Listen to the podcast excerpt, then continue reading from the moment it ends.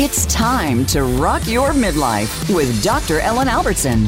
Are you ready to get real, break through, and learn how to make your midlife the best time of your life? Take on those life challenges and turn them into opportunities? Let's rock. Here's Dr. Ellen. Hey, everybody, Dr. Ellen here, the Midlife Whisperer. Welcome to Rock Your Midlife. If you are a returning listener, thank you so much for tuning in. And if you're new, welcome. I am thrilled to have you here. And as always, if you want to reach out to me and let me know the kind of guests you'd like to hear, or you've got a question for me, please reach out to me at themidlifewhisperer.com. That is themidlifewhisperer.com. And today's show is going to inspire you to be brave and courageous and confident at midlife, which I think some, something that I know that so many midlife women that I meet, that I work with, struggle with every single day. I think the propensity is just, we talk about this almost every week, is to stay stuck you know, that's not your fault if you're one of those people who's stuck and you've had all these dreams and you feel like I'm just spinning my wheels and I'm never getting anywhere. It really is neuroscience. Your brain is not designed to make you happy. Your brain is designed to keep you safe. And I got to tell you, being brave and courageous at midlife and using that to build confidence sometimes, I think pretty much all the time requires you to step outside your comfort zone. So we are going to inspire you today with amazing women who have done just that. They are brave, confident, and courageous at midlife. But I wanted to start off, I'm really talking about these words, um, brave and courageous so often we lump them together. We think, oh, you're brave, you're courageous, they're the same things, but the words are very, very different. So most of us think bravery and courage mean the same thing, but they actually are very different mental states.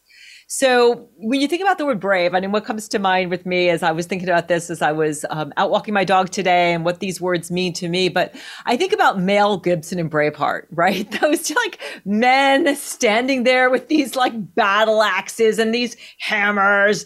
You know, they've just like had like swigs of, I don't know, grog or whatever. They're drinking scotch and they're just like, ah, and they're going in there like full force fearless, not thinking just like, okay, here I am, like doing that. And that's really what bravery is about. It's kind of about being fearless. And it's interesting.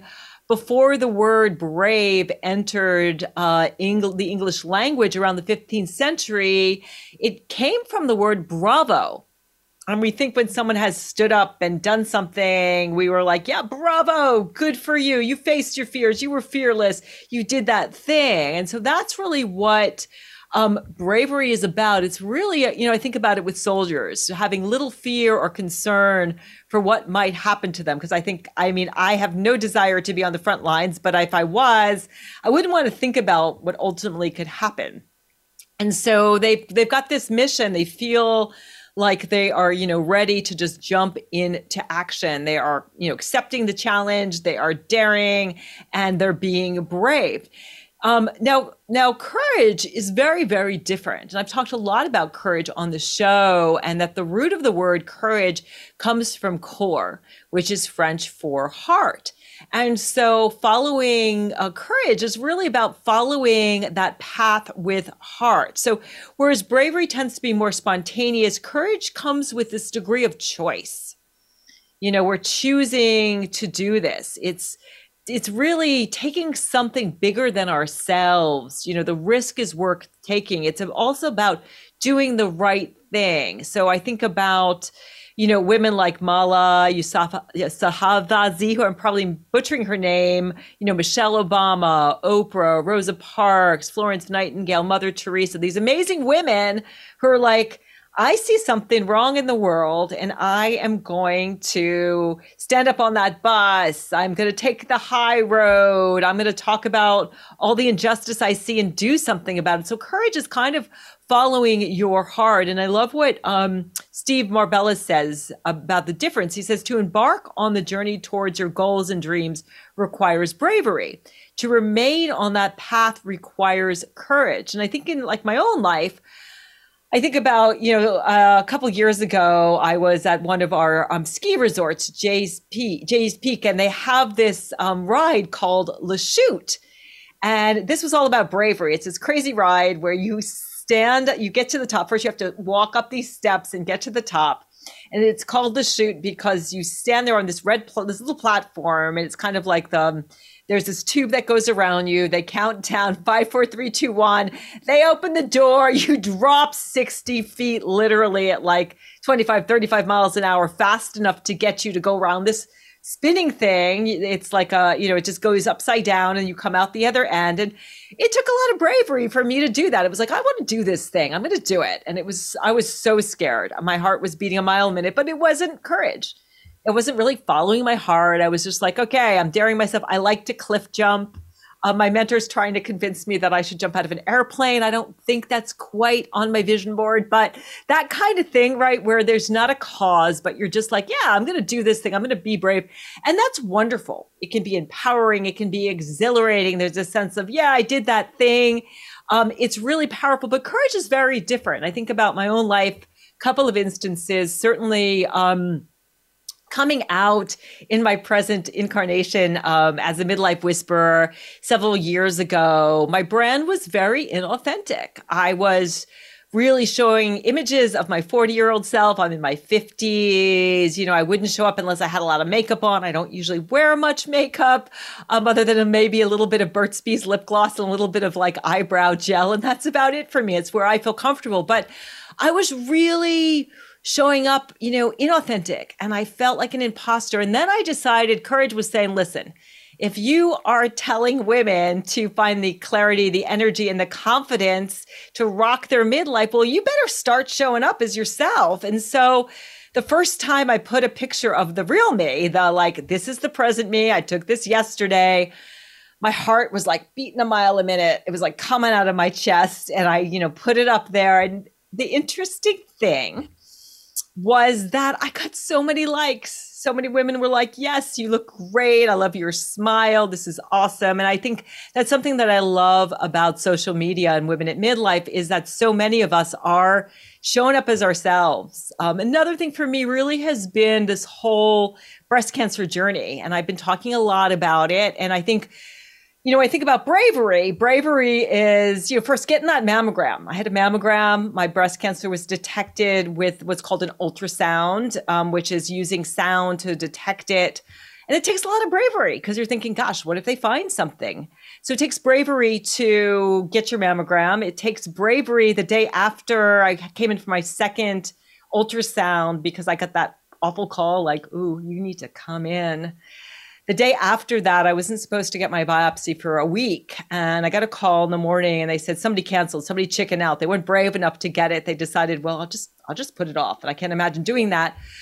And I was like, okay, saddle up. And having my biopsy was, was really scary. It took bravery to have the biopsy, to get the diagnosis, to get the surgery, to do 19 days of radiation um, and you know go through what, what what I've chosen is is Herceptin, and I think to to me, so that's the bravery of following that. The courage for me has not been is doing not doing everything that the doctors told me to do. I have learned through this experience to really advocate for myself. I love my body. It has taken me pretty much 40, 50 years to correct my negative body image, to feel good about myself. I take my health and wellness very seriously. And I also have um, a mutation called the BRCA mutation. So I'm concerned about getting another cancer. But the oncologists, their job is really to knock out this cancer. And so, you know, when unfortunately, fortunately, I have an oncologist who is willing to uh, follow my lead, which is awesome. But I really have learned how to advocate for myself. And I'm a real people pleaser. I want people to like me, I want to follow the course. And so my whole journey, the courage piece has really been about navigate navigating the conventional and the complementary really looking at the numbers of, you know, I have an integrative medical doctor, Dr. Um, Jen Simmons, who's amazing. I have an OD, an osteopathic doctor. I have a naturopath. I have a huge team of, you know, people who are complementary supporting me. I've done lots of research. I got my second opinion at Dana Farber with one of the world's leading experts on, you know, women's uh, reproductive cancers. And then I had to sit back and I had to be courageous enough to say that chemo was just not my my jam. It wasn't for me. I couldn't put myself through that and when I looked at the statistics, I really felt like and, and my, you know, integrated medical doctor agreed that my uh, just doing the Herceptin alone would really be enough. So I'm hoping that that's enough. But for me, that's where the the courage kind of is. And I'd love for you to to think about that right now. Where in your life have you been brave? And where in your life have you been courageous? You know, that bravery piece is sort of like spontaneous, like me just saying, Yeah, I'm going to go do a shoot and I'm just going to jump it or I'm going to jump it. I'm going to jump off this cliff.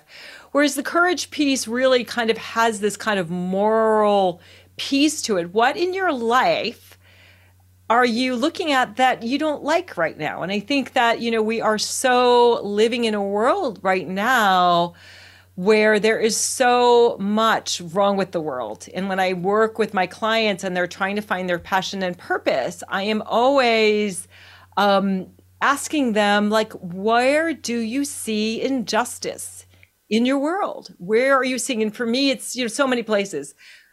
Food equality, you know, people who live in food deserts or don't have enough to eat. I feel like every human being on the planet should have access to healthy food so important. So I'm doing things. We grow this humongous garden and we go to the food shelf and we give our excess to people who don't have the funding to buy beautiful produce. And I give money to organizations that fight hunger because that's something that I see in the world that I think is horrible that, you know, I want to make a difference. I think about, you know, women in health how many women have and i know our, our next guest is going to talk a lot about this have have the ability to get a mammogram and have the funds if they are diagnosed to be able to go through the treatment. The treatment is so expensive. My little dime sized cancer is probably going to cost my health insurance company somewhere between 200000 and $250000 which is crazy. But what about people who don't have a health plan you know, what are we doing about that? And then, you know, other women in the world who are, you know, in really horrific situations, women and children. So, you know, this show is supposed to be, it is all about being upbeat, but really it's also about finding your truth and rocking your midlife is where you take the first half of your life and you say, my gosh, um, I made some mistakes. I've got to know myself better. I know what my core values are. These are all kinds of things I cover in my book, Rock Your Midlife. And I want to make a difference in the world because I don't know about you. When I get to the end of my life, when I get into my hopefully 100, because I'm that's really one of my uber goals in life is to make it to the right wonderful age of 100, maybe even 100 plus. I want to look back and I want to see, wow, not only did you rock midlife, not only did you were you brave and you traveled and you did things and you stepped outside your comfort zone, but you also were courageous. You saw wrong in the world. Another issue that I'm really um, passionate about is ageism. It's one of those isms that we don't talk enough about so often, particularly when I do things like um, go to yoga class, I am the oldest person in the room by far. Often I feel like everybody's I, am double their age. You know, everybody's in their 20s, and here I am, almost 60. But we don't talk about it. And that's starting to change because we, we are starting to talk about it. And women at midlife are coming out and saying, I have a voice and I'm important and I'm valuable. I'm at the prime of my life. I still have many years of work ahead of me, and he, my retirement can be rich and juicy, and I can make a difference. So, we are talking about so many things. So, I hope today's show will really inspire you to grab that, you know, bull by the horn, whatever it is, whatever you see in your life where you want to make a difference, whether that is, you know, helping a dozen people or a million people, whether that's writing a book or raising money for a cause you care about or growing produce to feed the hungry, whatever that thing is. I am really hoping that today's guests will inspire you to do just that. So let me introduce today's guest. She's an amazing woman her name is Emily Zarecki, and she is the founder and chief storyteller at Clarion Communications. It is a PR consultancy, and she founded it in late 2022. So she is new to being her own boss, which again takes tremendous courage. Her 25 year career in PR PR has spanned global organizations, healthcare, and agency settings. Emily was diagnosed, like me, so we are cancer sisters with stage one HER2 positive breast cancer in October of 2020. And I can only imagine it's kind of hellish going through it now, but I can't even imagine what it was like going through it in the beginning of COVID and how hard that was before the vaccine, where God forbid you you get COVID when you're getting chemo. Chemo and COVID is like a recipe for disaster. So having the bravery to do that. And she's now a breast cancer survivor, right on, sister. Um, and she is a staunch advocate for access to mammograms and other diagnostics to detect breast cancer as early as possible. I am here to say that as well. I have to say it's no fun, but we can cure stage one uh, and it's it's not a walk in the park, but I know I see people on Instagram all the time are stage four, and it's a completely different thing. And so, get your mammogram, get your mammogram, get your mammogram. She serves as an advocacy ambassador for Susan G. Komen, and she is a certified RISE advocate and graduate from Bowling Green State University. Emily, welcome to Rock Your Midlife. Thank you so much for having me. Well, it is a pleasure and an honor to meet you. And thank you for all the incredible things you're doing in the world. So let's start off just talking about it wasn't just breast cancer, but you have been hit with so many challenges in your life. Can you tell us a little bit about, as much as you are comfortable, the challenges that you faced at midlife? Sure. Um, challenges uh, for me started, um, I was in my mid 30s. Uh, my husband first husband was uh, so open with me about his challenges with mental health.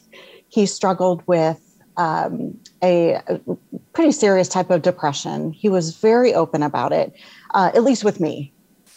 And um, during, um, so I was about 35, and he's doing all the right things. He's taking the medication he needs, he's seeing counseling when he needs to.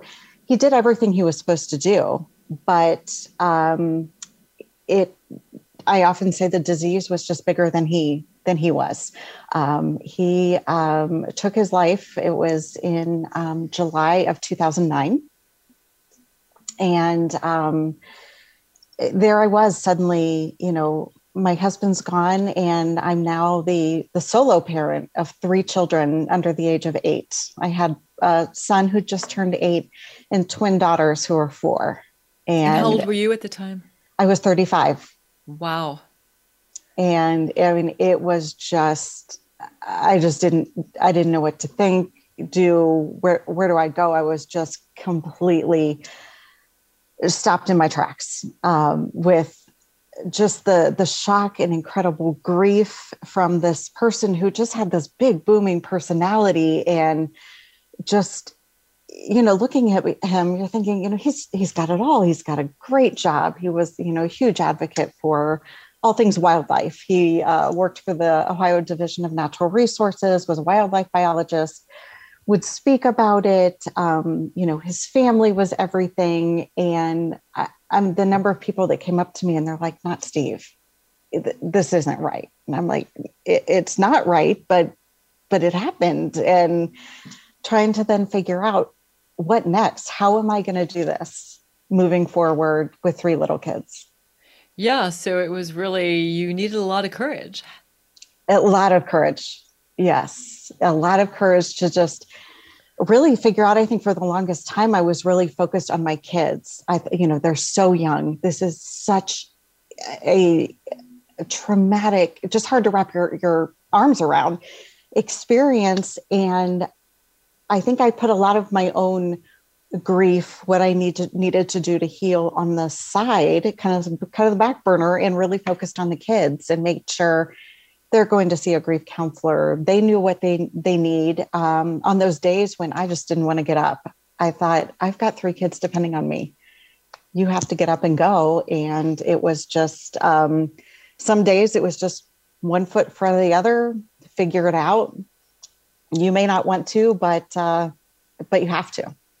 And yeah that was a lot of the the driving force was just i've got to keep going. And some days it was just that put one foot in front of the other and take it you know an hour by hour versus uh, day by day.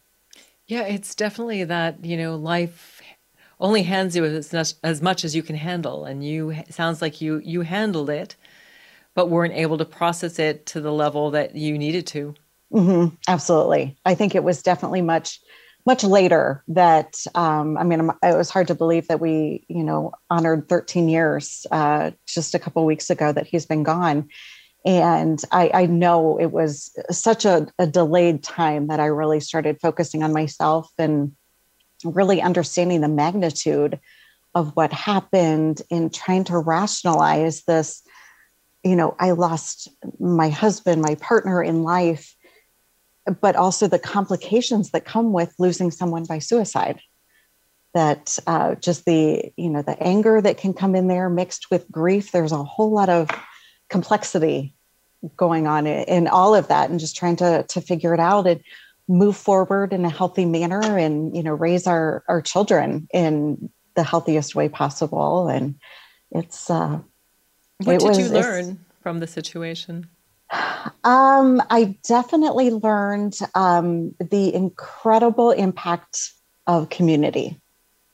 I I remember um, I was doing some research. It was actually for for work. I was you know online, and all of a sudden I started to see some information about this thing called Camp Widow. I thought, what the heck is this? You know, here I'm you know not even two years into being you know this new term of a widow, and you know it in my then late 30s and i thought what in the world is this? So i i looked into it and saw this website and it was almost like i saw a lot of me in in the pictures of people who had attended this this weekend conference. And because you know in here in ohio in the toledo area where i lived i didn't know many people my age who had lost a spouse. And um, so i was really you know kind of searching for that community for that help. And um, really stepping i mean i guess this is would really fall into that brave category is stepping out of that comfort zone and just deciding i'm getting on a plane. I am going to this out in san diego by myself. So unlike me usually i'm like i don't want to go by myself. I was like i have to go there. And it was truly life changing to be surrounded by i mean there were hundreds of people there from 21 to 80 losing spouses in you know in all different ways but we realized that if it was you know cancer an accident suicide or um, even you know 9-11 that how, regardless of how we got there there were so many similar pathways that we were you know headed down you know that journey um, moving forward. And I've met some incredible people that I've, you know, kept in contact with and such strong bonds form. And I really realize the importance of that community and being able to really heal with people who are truly going through the same experience you are. Yeah, so it's if you're listening, if you're going through things, I think the commonality is first is this common humanity, right? Mm-hmm. Knowing that I am not alone, this common humanity element of self compassion that says that suffering is part of life. Everybody goes through things. Is. People lose loved ones, people get sick, people die, all of this. So you realize that you're not so alone. And then just also getting support, finding community mm-hmm. and connection, and then also taking the time to heal you know, going through that grieving process, it sounds like you just put your own feelings aside, you know, obviously ma- mama bear of three and really putting your kids first, which is a beautiful thing, but to the, you know, not giving yourself the space you needed. So fast forward 11, 12 years, you get diagnosed with HER2 positive breast cancer, like I was. Tell us a little bit about what happened with that and how how you dealt with it. Yes, um, I was, um, you know, doing, but what I needed to do every year, you know, getting that mammogram. Uh, my my mom was a nurse, so she was always on me. You know, as soon as I was forty, let's do that mammogram. And every year, I would kind of, you know, hear her in the back of my mind, see, because I had put it off a couple of months, and I'm like, I need to do this. I've got to got to get it scheduled. So, got it scheduled in early October made, you know, went to the appointment and had the mammogram done. I thought, okay, done. This will be done next year. And I get a call from the gynecologist's office saying, um, we need to do some additional testing. Uh, you have dense tissue and we can't see anything on your mammogram. I was like, okay, I've had mammograms before. This hasn't come up, but oh, okay. So really wasn't too concerned. Um, but I thought, okay, they wanted to then do a, an ultrasound. I just interrupted too if people are listening. The dense breast thing was new for me too. I think that's a newer thing that I, I, feel like I'm really up to date on things. But when I got a when I had a mammogram, they said too, you've got breast dense dense breast tissue. I think it's about 50 percent of women, and it's a double whammy. Having dense breast tissue, it's nothing wrong with you if you have dense breast tissue. It just means that there's less fat and more of a of a denser tissue.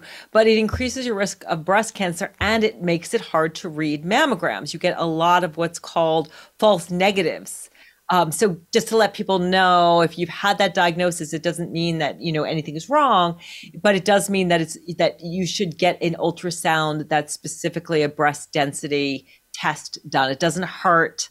They, it's automated. It's super quick, but it's a good idea, and that's what happened to you and me. And that's we both sounds like both of our our breast cancer was found through the ultrasound. Yes, yes, it was so yeah had that uh, appointment for the ultrasound and um, it was then, you know, getting the call back that they found something and we needed to do a biopsy. So it, was immediately just kind of a lot of questions and thinking, oh my gosh, I already have cancer. But then I was like, no, I can't go there. You know, I can't can't visit, you know, put my mind there yet. You know, let's get through the test and and see what see what happens. And then what happened when you found out? So I uh, went through the uh, the biopsy. Definitely another moment of that that bravery of I know I have to do this, so I'm, i have just got to do it. Um, was there, and the radiologist looked at it, and she said, "There's definitely you know a fibrous mass there." I said, "You know, I'm 90% sure we're looking at you know a benign mass, but you know we're gonna." obviously send the tissue off and be tested but you know, we think it's okay. And so I thought, you know, okay, I'm thinking positively, leave there.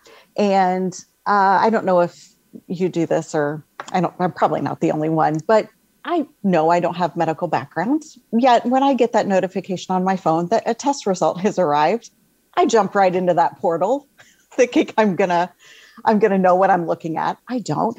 And not realizing it but I'm, you know, scrolling through, not really looking, knowing what I'm looking at. I looked back at it the next day. I scrolled right by invasive ductal carcinoma. Yeah. And it was before I even got the call, but I thought that's not what I'm looking for. I mean, my I don't think my mind processed what this is. I was just looking for, you know, negative something, and I was like, oh, I'm not sure what I, I'm seeing here. And I got the phone call the next day um, on, it was on October 28th. I was, you know, working at home as we all were at that time. And I saw that it was my gynecologist's office. So I, you know, picked up the phone, fully expecting to hear the woman at the front office that always contacts me to say, you know, we got your results. We'll see you next year.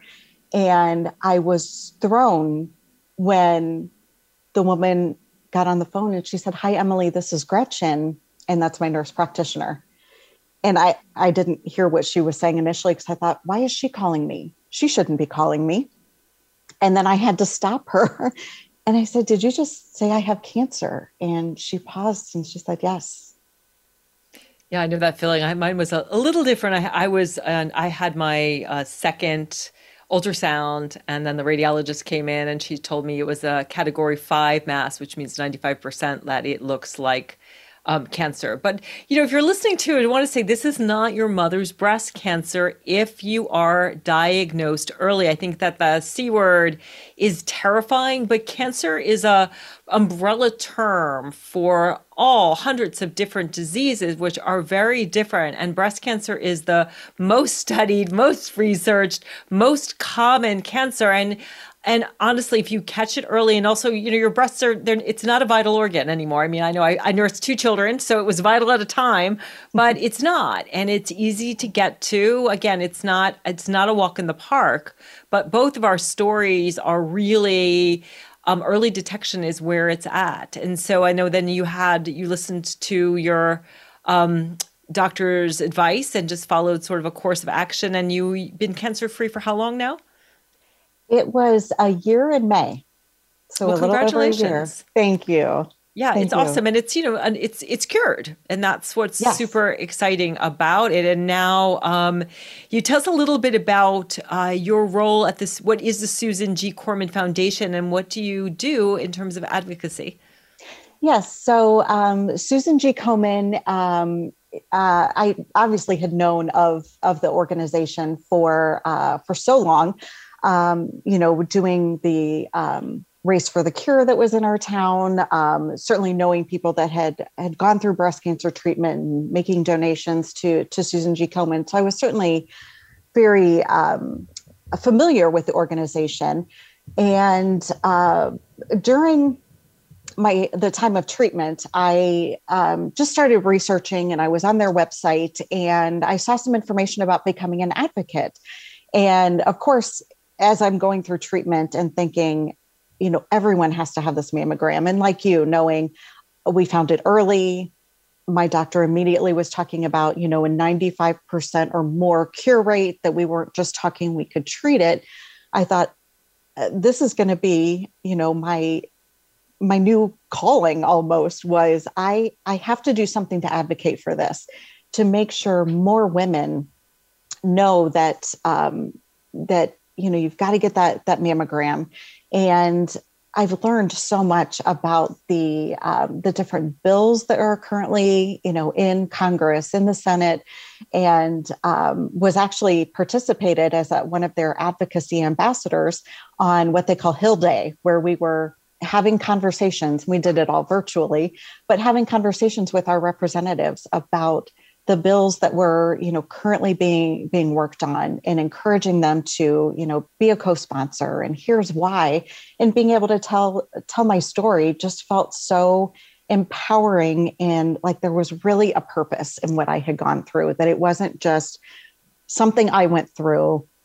I really wanted to to use this as you know a driving force moving forward that there was some kind of purpose for me going through this process and you know how can i you know help other women encourage other women um, and being able to to advocate was um, is just such a such a great honor such a beautiful thing. We're going to take a little break. And when we get back, I want to talk a little bit about how this experience helped you to build courage and bravery. And also want to talk about your work as a certified RISE advocate. So we're going to take a little break. You're listening to Rock Your Midlife. I'm Dr. Ellen Albertson the Midlife Whisper. We'll catch you on the other side.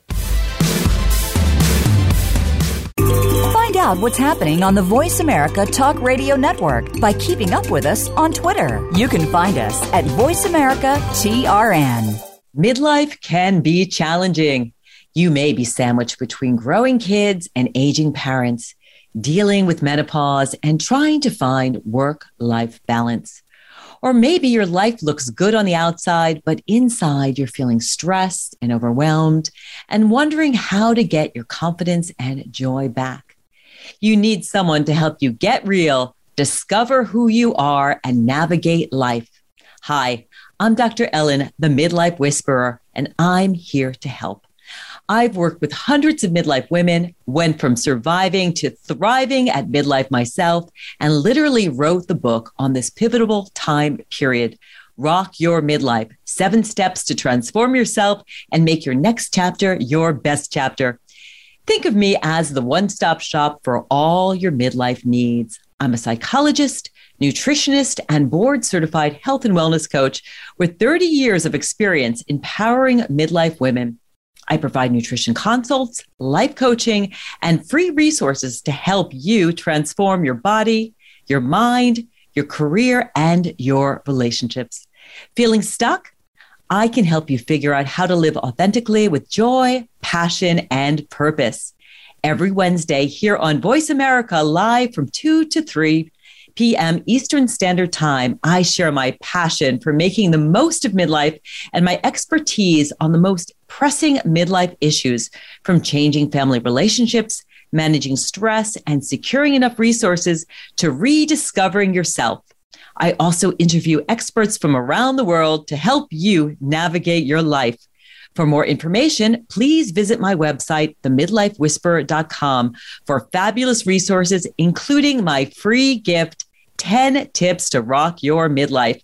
That's themidlifewhisperer.com. Hope to see you there soon. It's time to get real, discover who you are, and get the tools to navigate your life. It's time to rock your midlife with Dr. Ellen Albertson, the Midlife Whisperer. Your midlife roadmap is the blueprint you need to roll with change, transform yourself, and create a fabulous second adulthood. Get answers and solutions for whatever you're up against and transform problems into opportunities. Make your next life chapter your best chapter with Rock Your Midlife every Wednesday at 11 a.m. Pacific, 2 p.m. Eastern Time on the Voice America Variety Channel. Become our friend on Facebook. Post your thoughts about our shows and network on our timeline. Visit facebook.com forward slash voice America.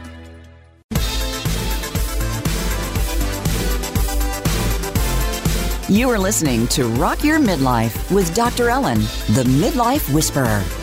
Have a question for Dr. Ellen or her guests? Join us on the show at 866 472 5788. That's 866 472 5788. Now back to the show. Here again is Dr. Ellen, the Midlife Whisperer. Hey, welcome back to Rock Your Midlife. I'm Dr. Ellen, the Midlife Whisperer. If you are enjoying the show, please leave me a review on your favorite podcast platform. I would love to know what you think about the show. And you can always find me at themidlifewhisperer.com if you want to connect with me personally, or you have some comments about the type of material you'd like me to cover, or if you have a guest suggestion for me. And I want to let you know that the show is sponsored by the optimal.me for the midlifer who wants to feel younger, stay active active, independent, and energetic without pain or injury, and feel confident that this phase of life is their best yet. Take control of how you age with the optimal.me because you're never too old to take a smarter approach to aging and give yourself the freedom and make this chapter whatever you hoped for and more. I have been enjoying using their integrative movement classes. They have all kinds of classes for both people who are seasoned athletes as well as people who are just getting into fitness. Great for your midlife body. And your first 30 days are absolutely free. So check out the optimal.me. And before the break, we were talking with the amazing Emily Zarecki. And I have to say, I don't know if you're listening to this or you are watching it, but Emily is just such a beautiful woman. She has been through the gauntlet. It looks like you are looking at your 50s now. Um, and I want to kind of change gears a little bit and talk about kind of what's next for you. I'm curious, what are you doing to rock your midlife? When I, I use the term rock your midlife, how are you rocking your midlife? Yeah, I love that term, uh, rock your midlife. Um, you know, I really feel like it's gotten to this point where now that I'm in my um, now later 40s, um, heading, I've certainly got got 50 um, in my not too distant future, um, and I have just realized that um, I've got to step out of that comfort zone. Um, at the beginning of this year, you know, I was never one for for you know news New Year's resolutions. You know, it was always like, okay, I'd try that. I'd get you know into the that exercise craze and then it would kind of wane off but i thought as i was heading into you know 2022 i was just beginning uh, that uh, kind of courageous step in my career of going on my own and starting a pr consultancy and i thought i want to start this this year and the word that just kept coming to mind was being intentional that i wanted to really be intentional with uh, with the work I was doing, but also with you know relationships with with women are just so so key. Um, just the you know absolute you know bright light of my life are you know my my close my women friends but also that being intentional with with networking and you know continuing to cultivate that that community whether it was on the you know continuing through you know living through grief because it it never ends. It, it definitely changes over time. Uh, but then also looking at you know being intentional with you know advocacy work. But there also felt like there was a little you know still something missing and um, but it really felt like you know rocking that midlife is all about being you know confident taking what you've learned but knowing there's so much more ahead. Yeah and i love that word intentional. It's so great. I love every year coming up with a word. And intentional mm. is just what do you intend to do? And intentional can be something that you put forth for a year a month a day an hour but you know, I find at midlife the thing is that the big precious isn't finances. We think money is the big precious stuff, but it's time. Yes. And at midlife, you start to realize, oh my gosh, I am running out of time. There is more time probably behind me than in front of me, or maybe it's 50 50 if you're looking at 50 and you're making it to 100. And I think that was, you know, to me, something about you know, getting a cancer diagnosis of like, wow, um, something's got to change. And for me, mm-hmm. it's been appreciating my life more and realizing that I have all the ingredients to just rock my midlife. I have the beautiful place where I live, and I have an incredible community, and I have an amazing man, and I feel incredible. But appreciating that, being intentional, thinking about what you want to do. So that is just beautiful that you are doing that. And I know you're also like looking at empty nest too, correct? Your kids are kind of getting yes, there. They are getting there. My my son's a junior in college, and my girls will be seniors this year. So, so how is that feeling? How are you handling that kind of scary the grief and fear? how are you? And I'm curious about your, you know, how you've handled these huge bumps of losing a husband to suicide. It sounds like he was an amazing man that you loved dearly, and yes. dealing with all of that, and then dealing with breast cancer a little bit over a decade later how where how, i'm curious about the sort of bravery and courage that's helping you deal with things like starting your own pr firm you know as you're looking at 50 going out on your own and dealing with emptiness how are kind of some of the uh, the, the, your skills and abilities that deep stuff that you've learned that mm-hmm. you've you know it's kind of like um you know diamonds right? We are pressed. There's so many metaphors for just being like pressed because God, the universe is like, you know, I've got things for you to do, and we need to do a little bit of refining. It's kind of, I guess, the the idea of refining uh, metals, right? You you boil them, and then you kind of sift out the dross, and you're left with the gold. But how is all of this high, kind of refining process helping you move forward with your business, and also this kind of new lease on life with Empty Nest? Yes, yeah, there. It's definitely really, you know, digging into the um, you know looking at how how have I you know raised them up to this point? Um, with my my son going to to college I'm a you know didn't really have the the full experience of him leaving. He goes to college here in Toledo. Um, so he's you know still living at home but knowing now the girls and we're doing you know the college visits and they're looking at going away.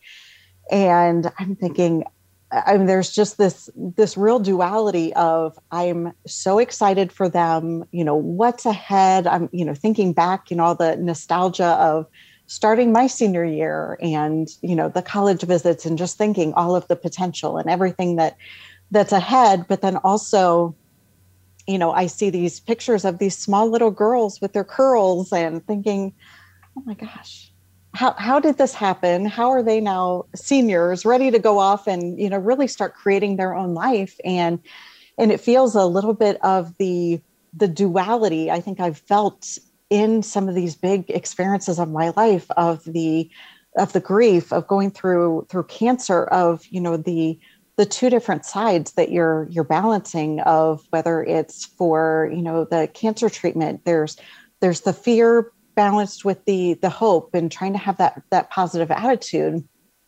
And you know now looking at you know the future with um, you know the girls possibly being you know off to college in you know less than a year is is uh, is scary but trying to one thing i'm really um, again being intentional about is just taking all of these last firsts i guess they are for their senior year. So we're going to be you know at their um, you know first day of school but it'll be the you know last day of high school for the you know first day of high school and just kind of going through all those. So i just want to really be present in in each moment throughout their upcoming uh, senior year.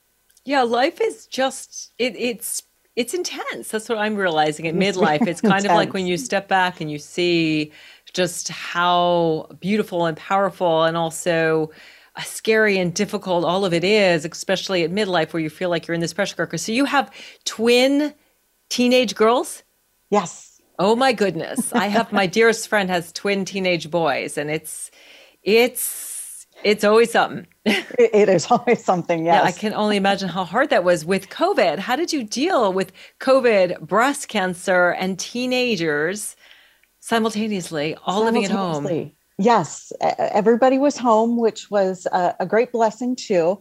Um, yeah, we were we were all here. Um, I spent a lot of time. My um, work office is in our basement, so um, during cancer treatment and trying to work, it was it was great because I could you know be here at my my desk and doing some work, and I could take a few steps and I'd be on a couch uh, over here with you know TV and so I was like, you know, if you need to take that nap, you know, I had such great support at work, and they're like, if you, whatever you need, you know, take that rest, you do what you need to do.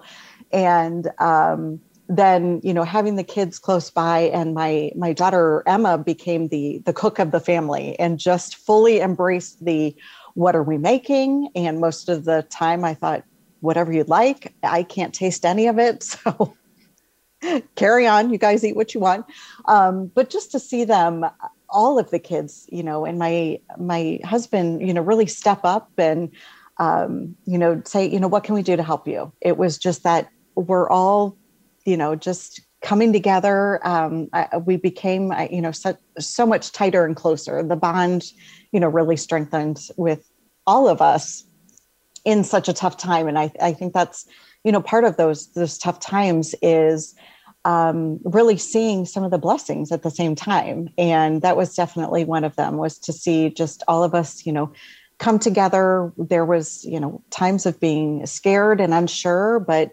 always you know all of them behind me saying you know no we've we've got this yeah, I have to say, it really um, can bring a family together and also show you how much people love you. I have to say, my diagnosis yes. is really, I'm, I'm, blessed to have my 90, 92 year old parents, and I have two mm. siblings and some really amazing friends of people who are just like, how can we help? What can we do? And two kids myself. And it's just, it can be a real blessing. And then, if it wasn't just enough to get through cancer, to start your own PR firm, you've done this uh, thing called Becoming a Certified Rise Advocate. And I was watching one of your videos, and I actually have the founder of that, who is actually, I believe, is one of your clients, who's going to be on the show in my on my next show.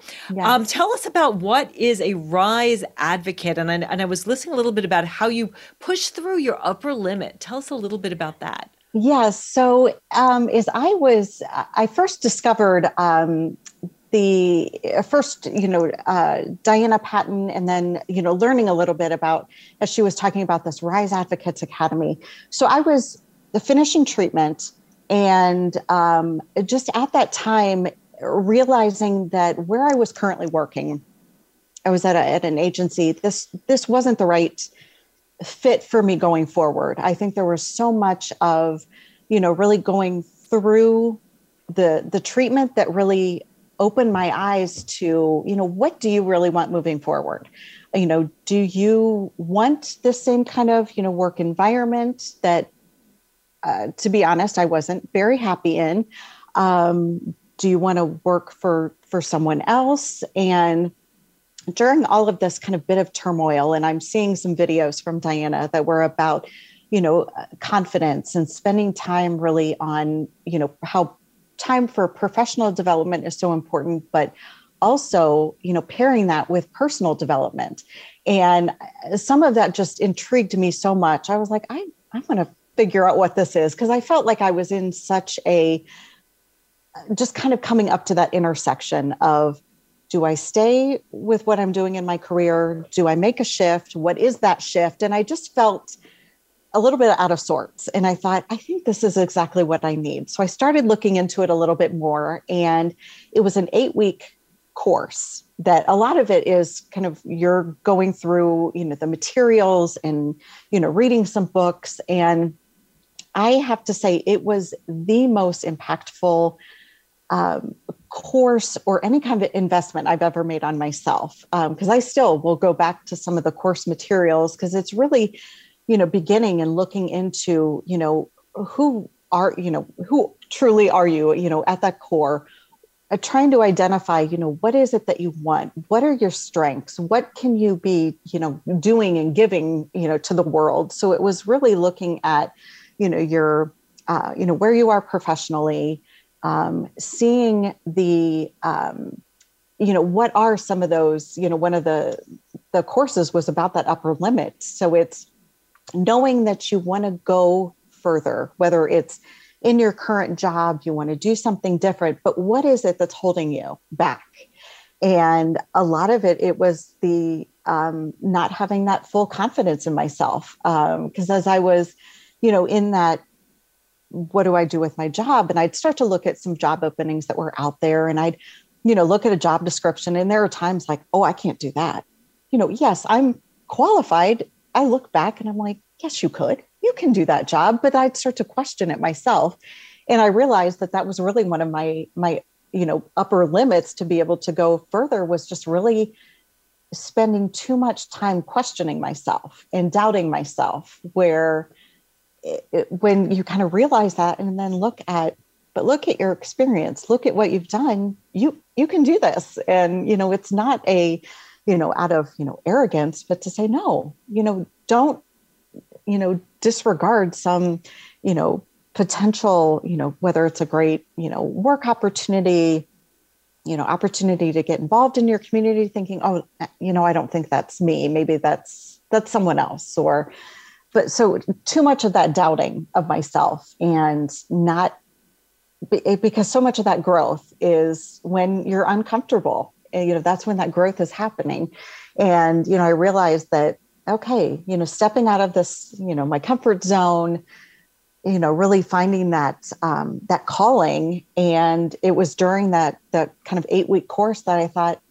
i'm doing i am gonna you know make that shift i am gonna start my own my own consultancy. I'm also um, contemplating writing a book.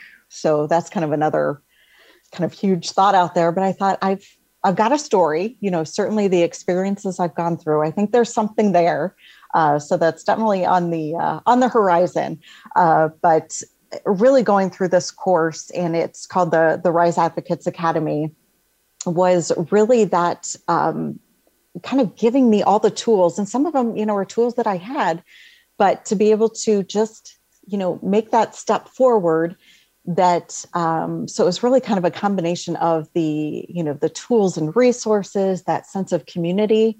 Um, you know our graduates as we call ourselves um, you know get together monthly and you know it's a kind of session led by diana but there's just such great great community and um, just wanting to see what each of us is going to do and whether it's a new a new role writing that book you know whatever it may be yeah and if, if you're listening um, i mean i think common threads that idea of community getting help and this upper limit which comes from there's a great book out there called the big leap by gay hendricks which is really um, makes the point that we have often we have a ceiling on our happiness and on our mm-hmm. well-being on, on how much we can have in our life and when we start to get close to that we sabotage ourselves mm-hmm. or you know or we don't have the confidence and the way to get around this is it's it's several fold but it is first of all, um, really knowing that you are enough. And in the work that I do with women and a lot of the work that I do, you know, as a um, influencer, whether it be Instagram or Facebook, is really about advocating for women to realize just how powerful we are and how many skills and abilities and strengths we have and to love ourselves. Because when we love ourselves and we realize, yeah, I am enough. I'm not perfect. I think perfection is like totally the perfection along with um, social comparison truly is the thief of joy.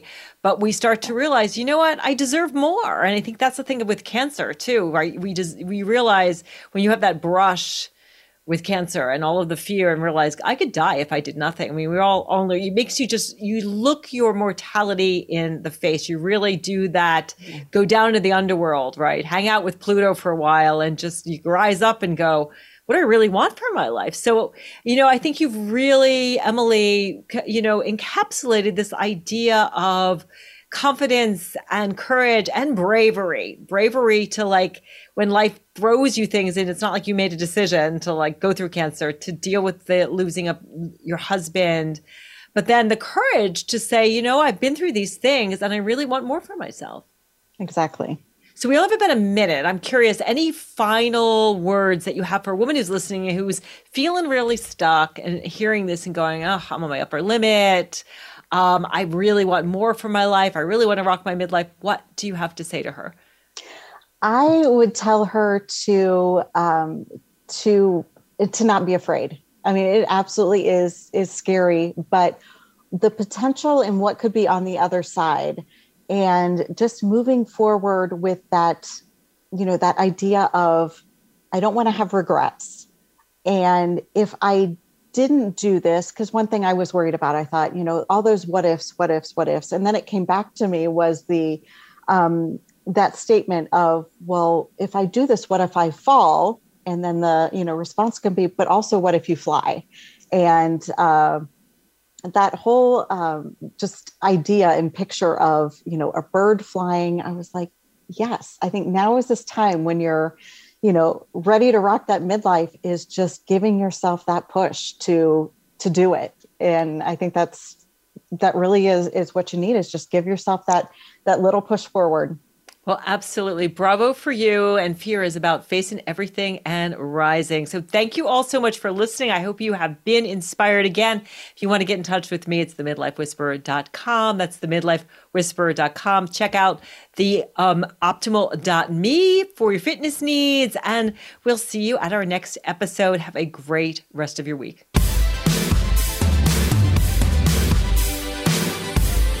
Thanks for listening to Rock Your Midlife. We hope this episode has helped you get real, discover who you are, and get the tools to navigate your life. Until we talk again, have a fantastic week and go rock your midlife.